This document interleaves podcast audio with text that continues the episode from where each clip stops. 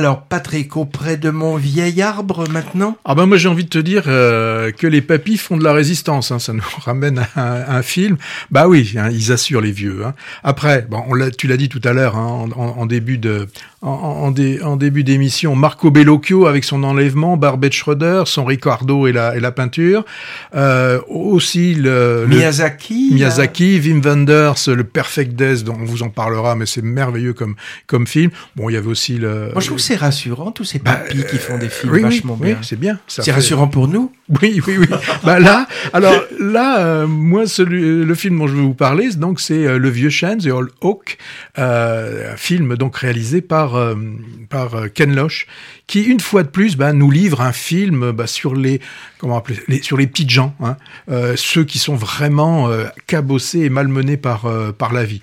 Bon, ce qui est intéressant avec Loach, et cette fois-ci, il nous le montre une fois encore, c'est qu'il continue quand même à croire en l'homme, et vraiment ça fait chaud au cœur. Alors comme dans les deux derniers films, où moi je me souviens, là il s'intéresse à une région d'Angleterre, du nord de l'Angleterre. Alors une région abandonnée par les services publics, hein, plus aucun lieu de vie sociale, même l'église qui restait un peu ce dernier lieu, est un peu pas désaffectée, mais il y a beaucoup moins de gens à y aller. Même pas de pub ? Attends.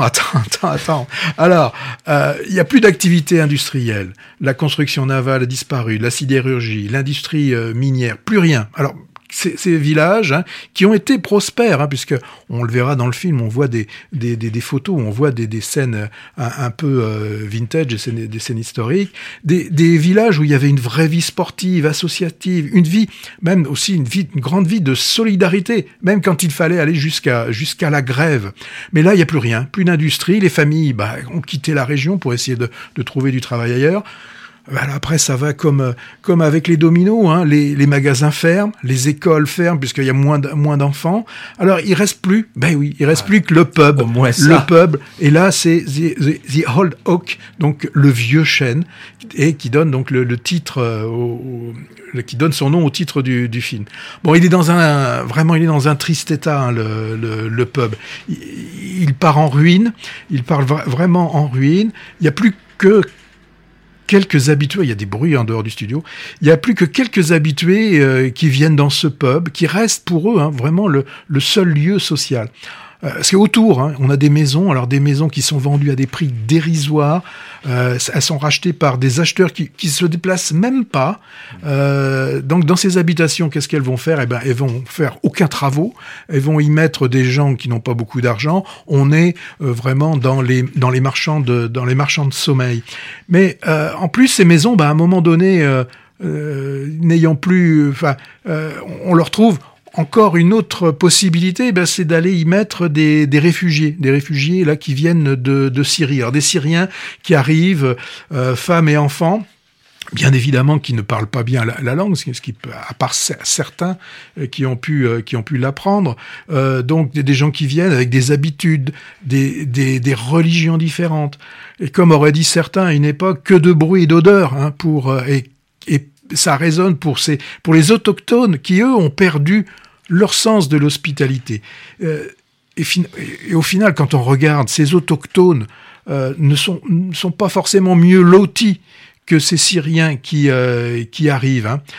Puisque ces Syriens, là, que l'on voit, et on le comprend bien dans le film, qui sont partis et qui ont dû absolument tout abandonner.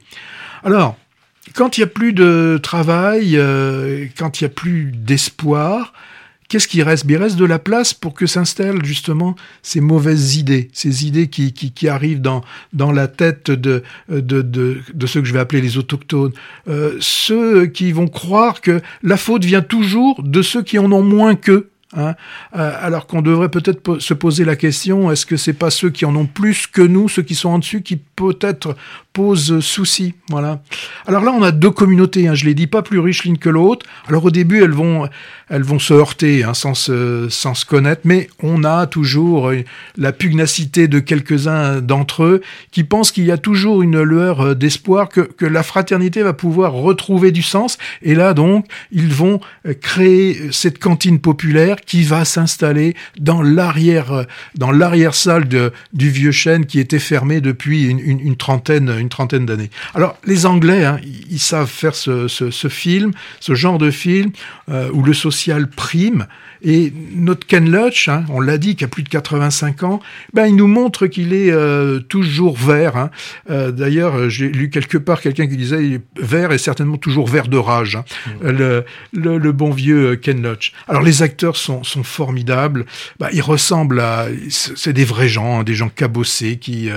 c'est sûr que... c'est des acteurs professionnels ou je pense, il y a du mélange des deux. Il y a du mélange des deux. Les acteurs principaux sont des véritables... Avec des accents à couper au couteau aussi? Non, pas trop. Bah, surtout comme il y a une qui est syrienne, et souvent les étrangers, quand ils parlent, on arrive plus facilement à les comprendre étant étrangers nous-mêmes.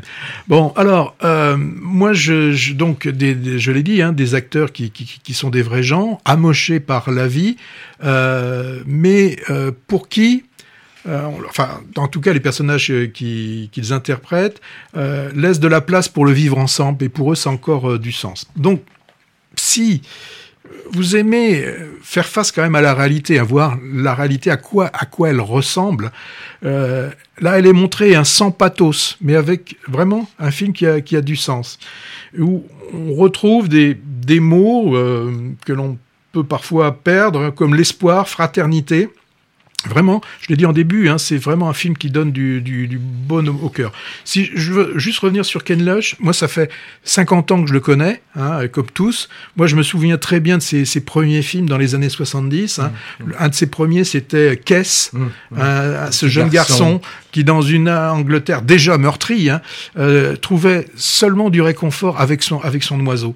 Puis il y avait aussi juste un an ou deux après, film très fort aussi, c'était Family Life, où on avait une jeune adolescente qui, bien qu'elle ait un certain nombre d'amis autour d'elle, bah, va sombrer dans une folie. Bon, puis après, j'oublie pas Hidden Agenda, Raining Stones, My Name is Joe, Bread and Roses, etc., etc. Donc pour moi, vraiment un film, oui, qu'il faut voir. Bon, mais moi pas vu, mais j'y cours.